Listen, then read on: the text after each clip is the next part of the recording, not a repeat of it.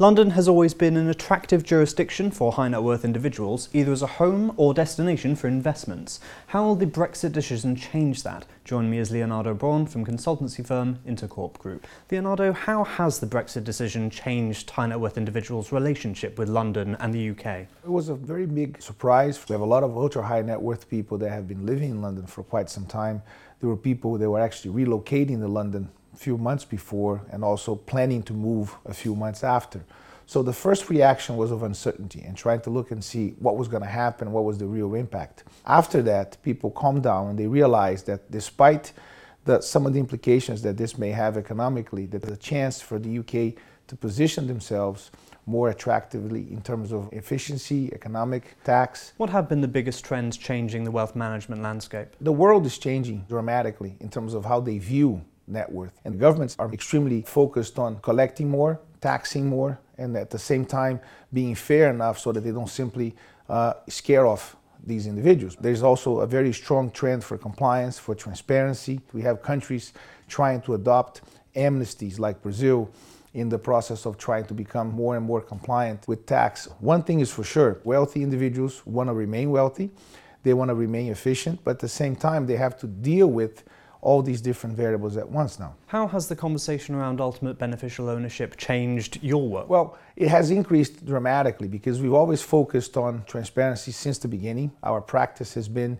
a very efficient practice in terms of finding the proper loopholes within the legislation that would allow individuals to benefit in terms of efficiency but at the same time still be compliant. What has changed now is that the rules are more open. At the same time, they are more detailed. And this brings in differences between one country and the other, and we have to try to manage that the best way possible. So now a lot more people are looking into that. They're trying to find out what's the best place for me to be looking at from a tax perspective. What is the best place for people to go then? To find the best place, we need to first understand what people are looking for and what exactly is bothering them and what's even driving them to relocate. It's a balance between personal desires and also at the same time uh, efficiencies and how their assets are going to be taxed. Finding the right balance is challenging. So we basically do simulations all the way from the tax returns to the tax cost to dealing with succession so that they get a feel in this place where you're thinking it would be good. Very basic example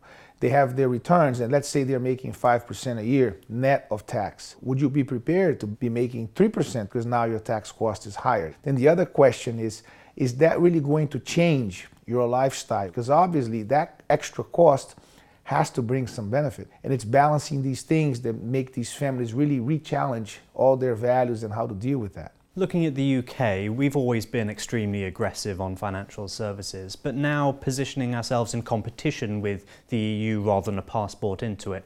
What do you think we need to do? What do you think we need to change? I think the UK is in the right direction. I've always believed that since we first positioned ourselves here in London, because it is an attractive jurisdiction that basically has one key element, which is time to adjust. The non dom system, which has been in place for many years, is clearly a transition from a no tax environment where, where basically the family is not even here into a full tax environment when they are fully domiciled.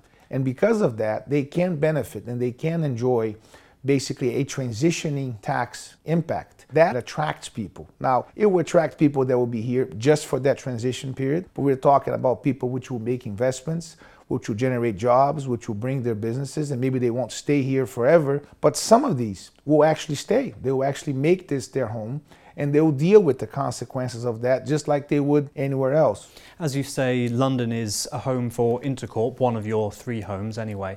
Are you looking at exploring an office on mainland Europe now? That's a possibility, but we have so much on our plate right now, just trying to balance between Brazil, the US, and London. The main thing right now is choose the right clients and at the same time continue to increase and expand the network of specialists that we rely on. Our business is focused on specialists and local expertise on different jurisdictions. We have become the experts of basically finding the experts and understanding the client's desires and needs. So basically what we're planning to do next year is to consolidate these relationships and somehow become more and more efficient in managing these different types of projects that we have to deal with. Leonardo, thank you.